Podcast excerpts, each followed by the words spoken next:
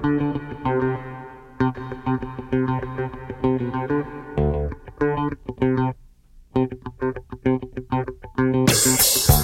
morning. Welcome to Money Management. I'm Mike Maehl with the Spokane office of the Opus 111 Group. And it's Saturday at 9, so that means we're here to talk with you about the markets and the economy and hopefully to give you some good insights so that you can, well, hopefully understand some of what's going on out there and to make some good investment decisions as a result. Now, yesterday, well, the whole week uh, was pretty much unchanged from the week before, even though we had a lot of upping and downing in the interim. Uh, the Dow closed at 32,627 a week ago. Uh, on Friday, it had been at 32,778. So, like I said, not much difference. S&P at 3913. The Nasdaq at 13,215, even though it got beat up fairly badly a couple days ago, uh, it uh, was again unchanged relative to last week. The um, Russell 2000 at 2287, gold settled at 1734 an ounce. Silver ended the week at $26. Crude at 61.42 was down about $4 a barrel. 10 year Treasury jumped up uh, 10 basis points, is at 1.72%, the highest in 14 months. And soft white wheat at 7.45 a bushel. Now, just to put all this market stuff uh, in, uh, how would I say, some sort of perspective, remember that a, a year ago last Tuesday, the S&P had fallen 12%. That was the third worst day in history. And if uh, you had bought the market at the close that day, and I know everybody jumped right in to do that, you're now up 66%. Now, if you were, hmm, how might I say, stretching the truth just a bit and bought at the very bottom on the 23rd of March, you're up 78%. So 90% of the stocks bottomed last year in March, and since then they've done pretty dang good. Half the index, that's the S&P 500, is up more than 100% from its 52-week low. Now, a bit of an interesting note, at least I thought, uh, this is from the Investment Company Institute. They say that money market funds in the U.S., and this is retail and institutional, taxable, tax free, have gone up um, $615 billion over the last 12 months. That's through a week ago last a week ago yesterday. That's an average increase of $12 billion a week. I'd say what that says is a high fear factor uh, in terms of the marketplace because you're certainly not earning anything in in those uh, particular situations. Now, yesterday too, and I'm going to talk a little bit more about some Fed comments from the past week. But yesterday, the Fed decided not to extend a rule uh, expiring at the end of this month that uh, relaxed what they call the supplementary leverage ratio for banks during the uh, virus stuff um, they allowed the rule allowed banks to hold less capital against treasuries and other holdings uh, to calm the bond market and basically to encourage banks to lend. Well, they didn't do much of the latter, but it did help the bond market, and uh, it could have some adverse effects, according to some traders, uh, if in response the banks decide to sell some of their treasuries, and that was one of the reasons the market sold off uh, yesterday was in anticipation of again what might happen. Now, please understand what goes on in the marketplace to a great extent is exactly that. It's a lot of coulda, shoulda, woulda. You know what might happen, what could happen, and uh, they start getting over their skis sometimes. In some of their, and I'm talking about the traders and the, the uh, quote unquote uh, tea leaf readers you uh, hear on the uh, news they get uh, you know they extrapolate one thing out into the distance as if nothing will ever change. And that certainly isn't the case in the marketplace. Now the fed this week there's a great quote said indicators of economic activity and employment have turned up recently. Well there you go. And they said that in this week's policy statement. And it's kind of a big deal for the fed to say that publicly that things are getting better See, because you have to understand about these folks. You know, nothing personal, but bankers uh, usually aren't a lot of laughs. They're kind of pretty staid folks. And central bankers, oh my goodness, they're trained from birth, I think, to make any statement, any statement, in qualified and hesitant terms using words that are only found in financial academia. So um, we'll try to decode some of that. Now, in the most recent meeting, the Fed made no changes to monetary policy and just minimal changes to its statement. Again, basically acknowledging that some indicators have turned up and others noting that inflation remains their target of uh, less than 2%. Now, they expect the benchmark interest rates to remain near zero for the next two years. They did upgrade their economic outlook to reflect expectations for a stronger recovery and GDP this year is expected to grow 6.5%, according to the Fed, before cooling off uh, in subsequent years. Now, the action from the Fed was in changes to its projections. This was during its um, uh, re- releasing its notes uh, that they talked about on Wednesday. They made some changes to the economic forecast, as well as the number of policymakers who think the Fed's going to lift short term rates either next year or the year after and it sounds like a perfect scenario for investors and the out and the outlook and you're seeing market response to this very optimistic view. This from michael Arone, he's chief investment strategist at state street global advisors. He added monetary policy is going to remain largely accommodative almost regardless of what happens with interest rates inflation and asset prices. Well that certainly seems to be the case so far. Now according to the fed's december forecast they see the economy growing 4% this year and a number of Wall Street firms are seeing rates of growth in excess of that. Goldman, for example, Goldman Sachs thinks that the economy can grow by 8% this year. Now, uh, you know, that puts Mr. Powell in kind of a tough position. He wants to demonstrate that the economy is getting better while maintaining that commitment to low rates. And that this week's policy statement, uh, you know, they also updated their economic projections. He reiterated, this was uh, yesterday, uh, Mr. Powell, that is, reiterated his commitment to an all in approach to the recovery. He says the recovery is far from complete, so at the Fed, we will continue to provide the economy with the support that it needs for as long as it takes. He added, I truly believe that we will emerge from this crisis stronger and better as we have so often before. Yea, verily. You heard it here first. So in any case, let's talk about some of the economic reports. Air travel last weekend, highest level in more than a year. Passenger air traffic up 78% since the end of January. Still down 40% year over year, but uh, the trend is our friend. And uh, speaking of that, the Empire State Index, which is a measure of uh, factory sentiment around the New York City general area, rose in March from February and to the highest reading since late 2018.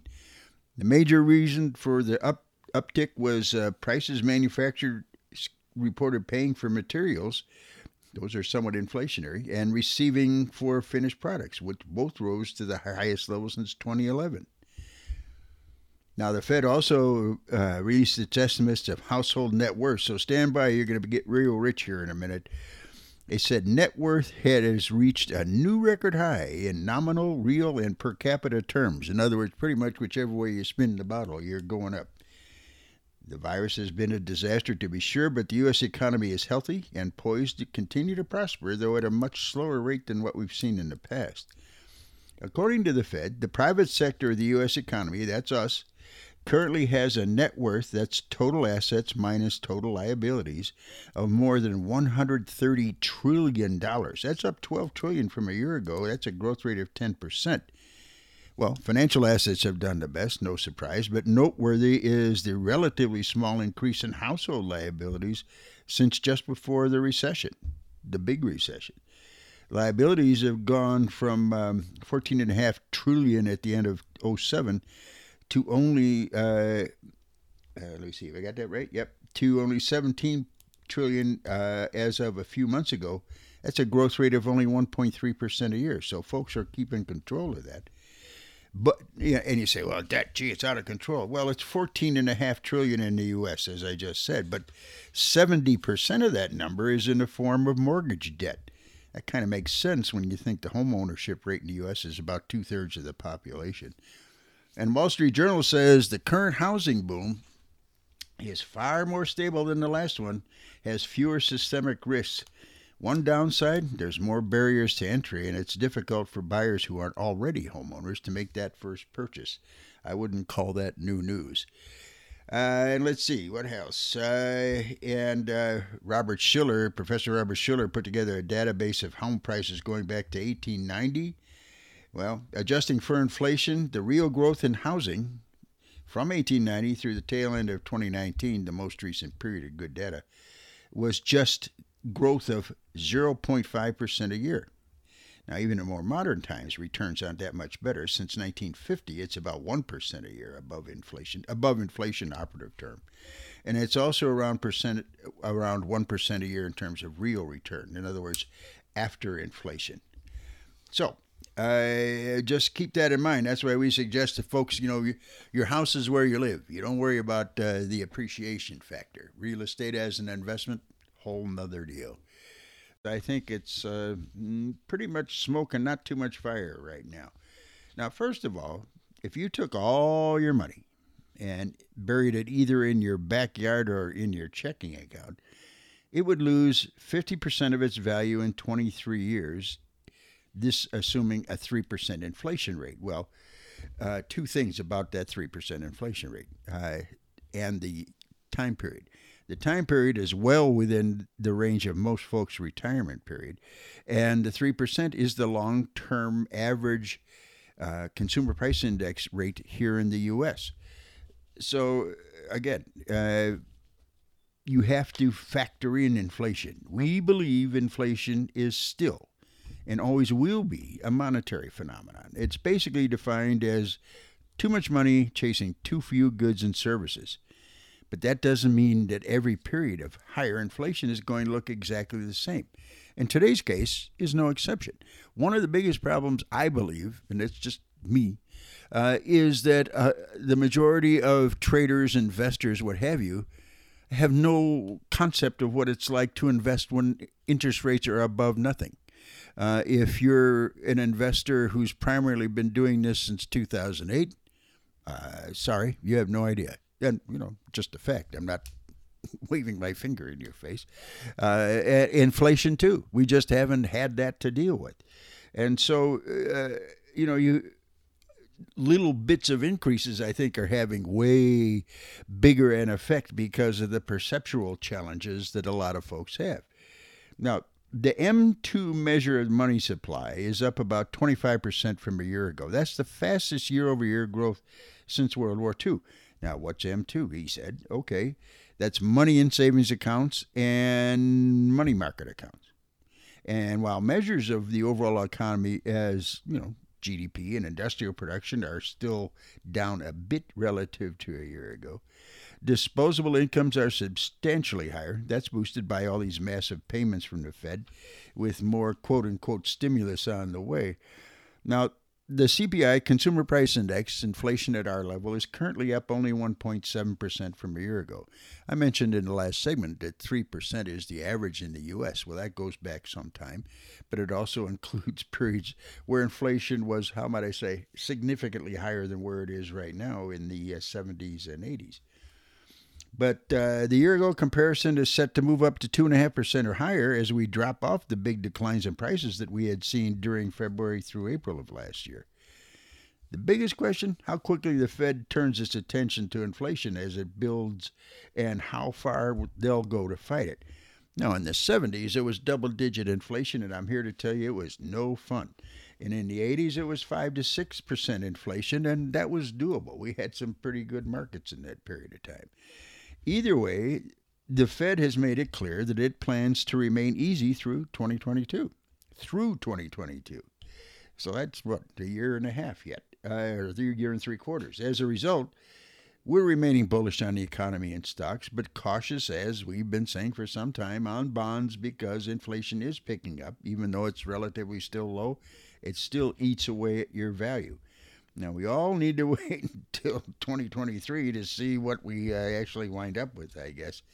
Now, remember, inflation compounds against you as well. As well, it's like an expense ratio that changes over time.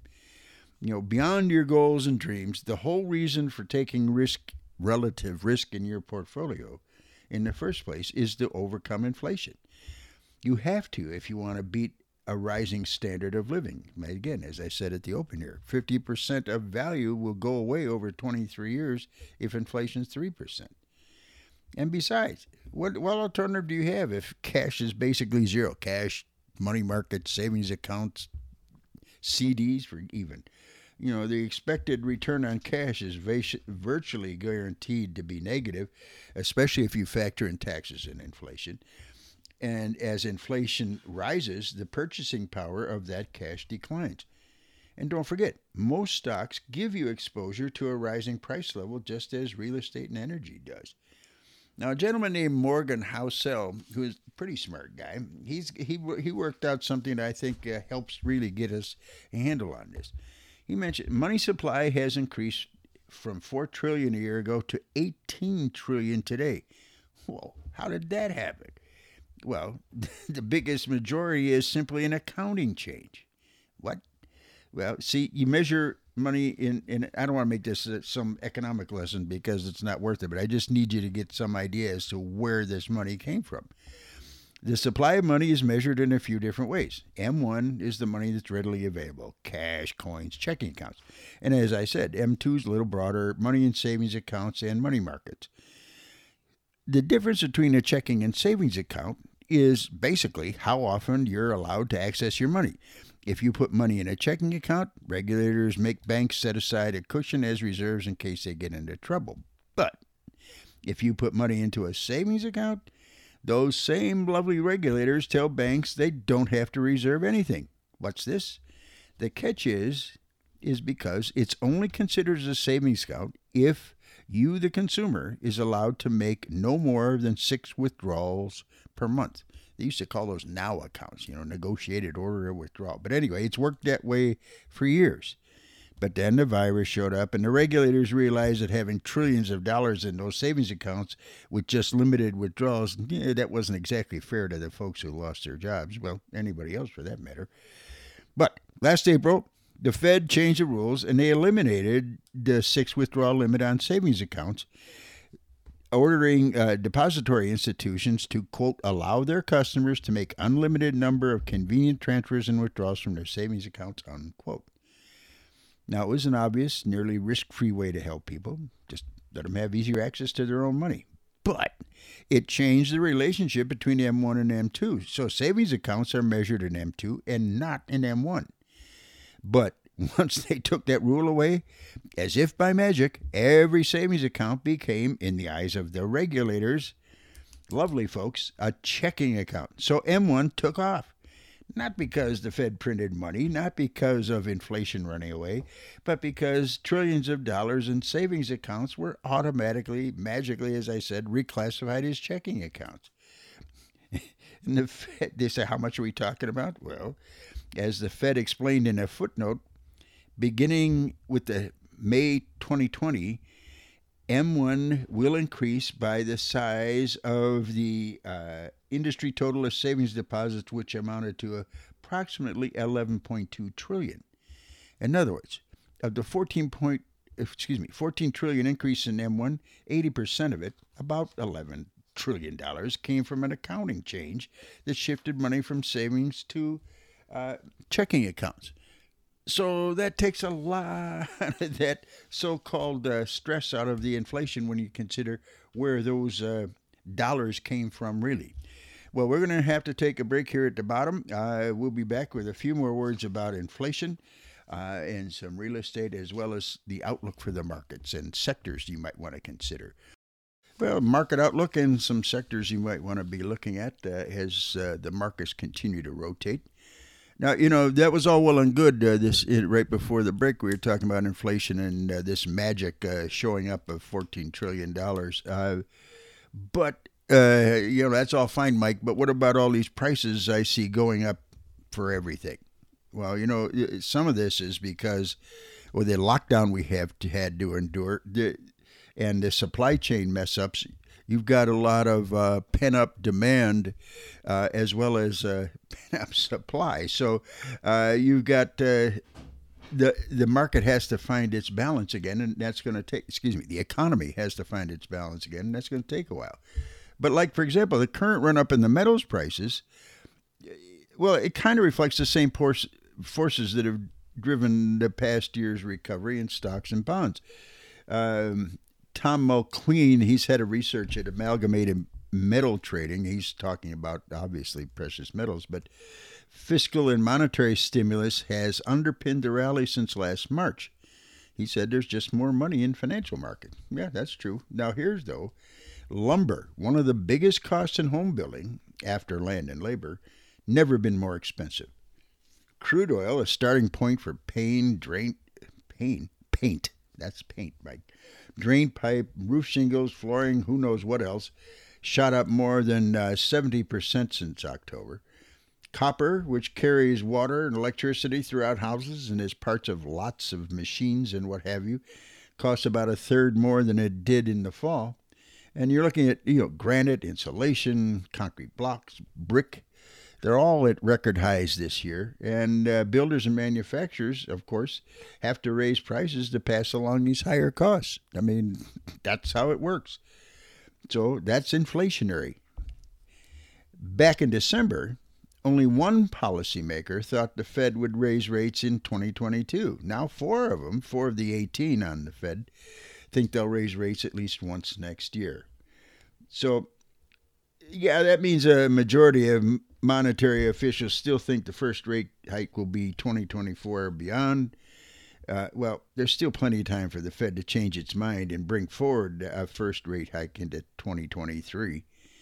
Key inflation will be the inflation rate. And if inflation continues to rise in 22, a rate hike in 23 would be possible, maybe even a rate hike in the second half of uh, 2022. Inflation may yet become a problem, but it's far from obvious right now. Do yourself a favor. Keep an eye on the monthly numbers. Look for the trends. If annual inflation rises meaningfully higher than its long term average for the several months, whenever that is, it may be a sign that inflationary pressures are building. Until then, I think the fear of inflation is a greater threat than inflation itself. Uh, pardon me, uh, FDR, for kind of playing off your term there, sir. Uh, let's see a preview of coming attractions here. You know, um, the yield on uh, the return on 10 year treasuries has averaged 4.5% over the last 150 years. So even after this recent move higher, and it closed yesterday at 1.7%, the 10 year yield is still very low. You know, people are beating it up like, oh my goodness, look what's happening in the tenure. Da, da, da. Well, see, here's the perception challenge again. if it's been less than 1% forever, then relatively speaking, then when it does start to turn up, all these folks start jumping up and down having hissy fits about, oh my goodness, the rates are going up. Whatever will I do? Uh, well, you're going to have to react accordingly. That's what you're going to do. Now, JP Morgan Asset Management says their long term analysis suggests that the correlation between the weekly changes in long term interest rates and large cap stock performance begins to turn negative when the 10 year yields rise above 5%. Hmm. See, that's because they see that bonds then offer a how would I say a, a, a, more predictable rate of return for a portion of assets without the inherent uh, fluctuation of stock prices. That's five percent. That's in uh, from one point seven percent in bond terms. That's light years away. Now, referring to the recent rise in the yield in the tenure, Warren Buffett, he of Omaha fame, said, and I'm quoting, uh, this is, I believe, in his most recent uh, letter to shareholders. He said, Bonds are not the place to be these days. Fixed income investors worldwide, whether they're pension funds, insurance companies, or retirees, face a bleak future. And that's a quote from its all time closing low, which was 0.50%. That was in March of last year. The yield on the 10 year has risen almost three and a half times to close at 1.72 on Friday. So the rate of acceleration has been fast. The actual difference in well, three and a half times by any other uh, measure, that's a lot so yeah, I mean, there, you can't not pay attention to it, but I don't think you should put as much weight into it as a lot of these talking heads seem to think we need to. And if rates continue to rise, the pain for these long term bondholders can be quite significant. The duration for long term bonds, if you look at uh, the bond fund, I think it's Vanguard's, it's, the symbol is VBLAX. You, you, the, that's a long term bond fund. And uh, the measure, the duration of that fund, which is a measure of how sensitive prices are to interest rates, is 15. Okay. Now, so a, a, a simple way to think about this is that a, a duration of 15 means that a 1% rise in interest rates would lead to a 15% decline in principal value on the bond fund. Interest, you know, that continues, but at 2% or whatever it is, income and a 15% drop in principal, that's not the kind of a trade you want to be on alongside of. You know, think of long-term bond funds or a, a, bond mutual fund having a maturity of 15 years or more. That's long term. And those are the ones that are especially significant to interest rates because the further out in time they are, the more they will be subject to fluctuation. It's, uh, as I've suggested previously, it's like being the person at the end of the crack the whip line they're the one who's going to feel it a lot more than the person who's in close to the end with shorter term or the uh, center with shorter term maturities. Now, I don't know anybody today. Now, this is because I do this for a living. Uh, I don't know anybody who do, who holds an entire portfolio of long-term bonds. I would be amiss to suggest that there are a whole lot of folks who do have a vast majority of their assets in such things for any number of reasons. Now, most folks that we deal with own some inter- intermediate term bonds of varying credit quality, and the reason they do so is to help off offset the risk that comes with owning stocks. Okay, I mean that's asset allocation. That's usual and normal. That's how you do it. That's that's uh, the school solution, as we say. Uh, excuse me. Uh, if interest rates rise because the economy is improving, you'd think that the gains from the stocks would help offset any losses in bonds. Well, that's the way it looks on paper anyway, doesn't it? So, you know, though volatility has hit the market over the past few weeks, and I use that term advisedly, but it really hasn't been accompanied by any meaningful deterioration in breadth. The number of stocks uh, is actually participating. That's what breadth refers to. Rather, we continue to see more and more industry groups making new highs, uh, which signifies an expansion in participation beneath the surface. There's a lot more companies that are getting into the market trend because things uh, uh, are changing in terms of what people are looking for. These kinds of extreme breadth readings, they're pretty common during the early stages of bull markets and uh, tip have historically been supportive of higher prices. Now, if you look at there's a there's a ETF, an exchange traded fund, um, which tracks the financial sector. Its symbol is XLF, and it's breaking out of a 14-year base to new new all-time highs. That's a major development. See, because financials are arguably perhaps one of the most important groups of stocks in the world, and they've been kind of a missing piece to the puzzle during recent bull runs. Because you can't have, well, it seems, my experience, you can't have bull markets without the financials participating. Now, the sector was down a lot yesterday due to that Fed rule change, but again, that's more of a knee jerk because toward the end of the day, the stocks had recovered from their earlier lows. Now, uh, some of the long term laggards among European stocks, uh, where they're having some ongoing trouble. They can't seem to get out of their own way over there. Um, but the European stocks, a lot of them are heavily weighted toward financials and industrials, which are value sectors which benefit from this kind of rotation. So looking overseas for some position perhaps could go, do well too. And finally, investors, uh, you're looking at um, solid price action from what they call the frontier markets. Now, you've heard of emerging markets? Well, frontier markets are past those folks. That includes countries like Kenya, Morocco, Nigeria. Not reasons that you flock to when you're looking for safety. In fact, quite the opposite. But it's perhaps a good place to be because they definitely can benefit in a resurging economy, resurging global economy.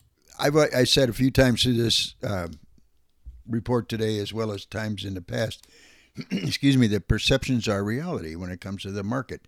Sophocles, you remember him, he's a guy in Greece. He said, What people believe prevails over the truth. Once again, uh, perceptions are reality. And I think that has a lot to do with how the concerns, quote unquote, that people have about the market. So let's kind of look at it over from the reality side. Now, we've long held the view, and this is backed by lots of data, that no level of price to earnings ratio is basically good or bad for stocks. And now, rising PEs, that's short for price earnings ratio, can indicate euphoria. That's just about the rate of change, not the level. And even then, it's important to use the most relevant PE and look at both halves of the ratio. Today, that shows the uh, stocks aren't present are not presently overvalued, but that it's always important to keep rational expectations.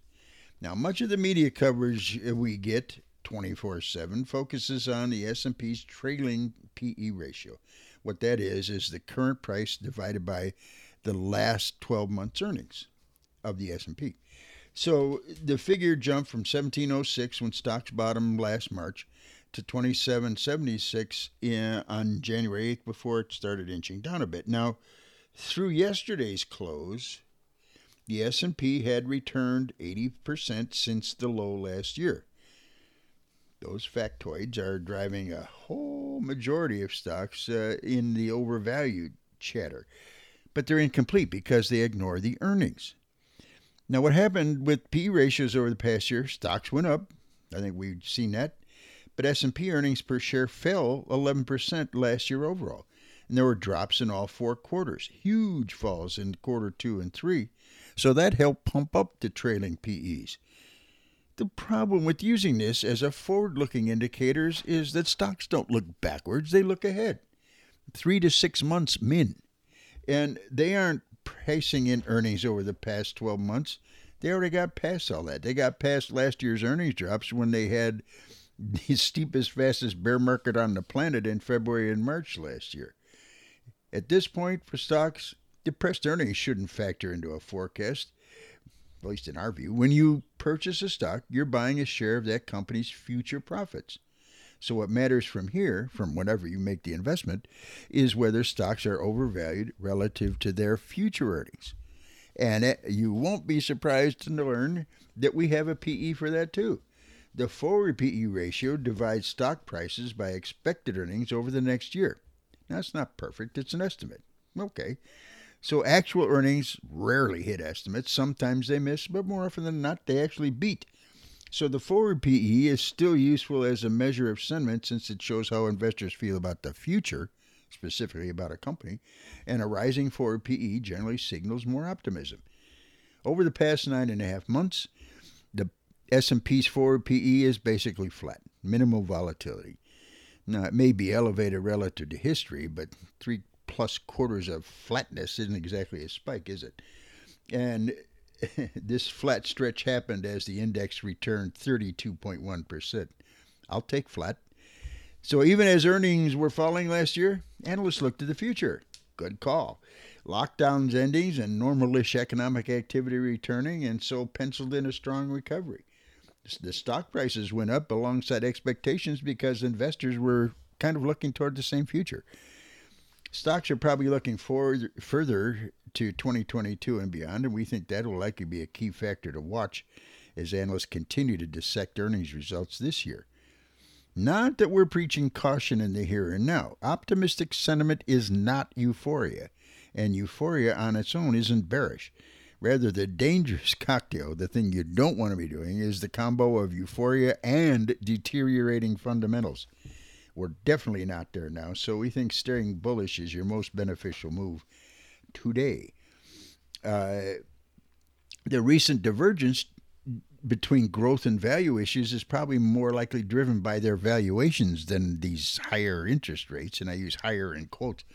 There's been no correlation in the past between the level of interest rates and a valuation gap between growth and value stocks. Investors who have binged on U.S. growth stocks and those long term bonds recently, well, you can get a better balance in your portfolios by shortening up those maturities into something 10 years or less and expanding their stock portfolio to some di- high quality dividend payers.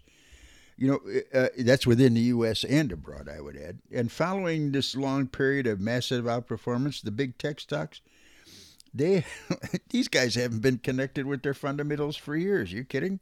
Tesla? No way. Netflix? I'm sorry. No, these things have nothing to do with fundamentals. They're the hype cool concept companies with investor bases that don't worry about fundamentals. But with the yield on the 10 year uh, up 1%, fundamentals are now suddenly going to matter? Mm, I don't think so. You know, we're clearly witnessing some profit taking and a broadening of the rally. And these reactions, I think, may be long overdue. What's happening now is everybody seems to be reacting to events that are expected to happen, but haven't happened yet. For example, the stimulus checks are expected to help, but they're in the mail, aren't they? The bond market is reacting to inflation, which simply hasn't appeared yet. The stock market is rallying on earnings, which aren't all here, but are expected to arrive shortly. There's a reason the economic landscape should brighten in the months ahead, as this virus fades into history, deservedly so. However, it's unfortunate the current administration seems hell bent on doing the opposite of what's needed. Despite all the damage that may be done by the stimulus bill, a rebounding U.S. and global economy and higher prices should provide significant support to the stock market. And a couple uh, closing thoughts. Um, I used to talk about what they call the 10 2 spread. That's the difference between the returns on the two and 10 year treasuries. And whenever that difference goes negative, it's often an indicator of a recession. It's got a pretty good track record, too, because that difference, the spread, turned negative in August of 2019, and that recession was six months away. Now, the spread today, very wide. It's due to short term rates staying where they are now, and we're seeing longer term rates going up. So just this year, the spread has nearly doubled from 80 basis points to 159 basis points right now. So the same formula for the market remains in place to determine where you should be investing stocks over bonds, cyclical stocks over defensive issues, value over growth, small caps over large. Yes, values are relatively high, but the potential for a 10% uh, nominal GDP growth and rapidly rising earnings estimate may, in fact, justify these uh, rising prices. It seems like to me that this recent market action feels like the market's trying to establish a new trading range. So as a result, it needs to test it up and down and sideways and around and all those other directions uh, to see which way we're going. And treasuries need to find their range too. Maybe 1.75 will be the high end, maybe not. The market's pricing mechanism is always working, always adjusting for new data, news, and expectations. We know it's uncomfortable at times, but it is normal. Anybody who believes it still makes sense to stay in cash or go to cash in the face of a 2.8 trillion in new stimulus, a dovish Treasury Secretary, and to say the least, an ultra accommodative Fed understands neither math nor physics. So watch the bank stocks. They get it. An increase in longer term rates is healthy for their businesses and is reflective of economic firming over the near term. Remember, one of the main reasons rates go up is because the economy is incre- increasing and there's an increased demand for money. Understand, too, that the more positive sentiment gets and the rosier people get about the far future, the likelihood they may miss something negative uh on as around them. So keep a weather eye out. Watch the trend, even as you benefit from the bull market today. So, in closing, yes, sir. The the party starts tonight, 6:20 or so. The Zags start the next six games, uh, and hopefully it'll all come out like it's supposed to. So have a great week. Uh, we'll be back next Saturday with more market news. Thank you very much for listening. I really do appreciate it. This is Mike Maehl. I'm with the Spokane office of the Opus 111 Group, and you've been listening to Money Management. Opinions, forecasts, and case studies are for illustrative purposes only and may only be relevant at the time of recording. Certain sectors in the market, such as international and emerging markets, certain fixed income, including high yield bonds, precious metals, mid and small company securities, have greater risks that are generally outlined in their prospectus, contract, or offering document. Any guarantees or protections offered through insurance products are subject to the claims paying ability of the issuing insurance company. Diversification, asset allocation are no guarantees or protections against loss. Past performance is no guarantee of future results, and there is always risk associated with investment.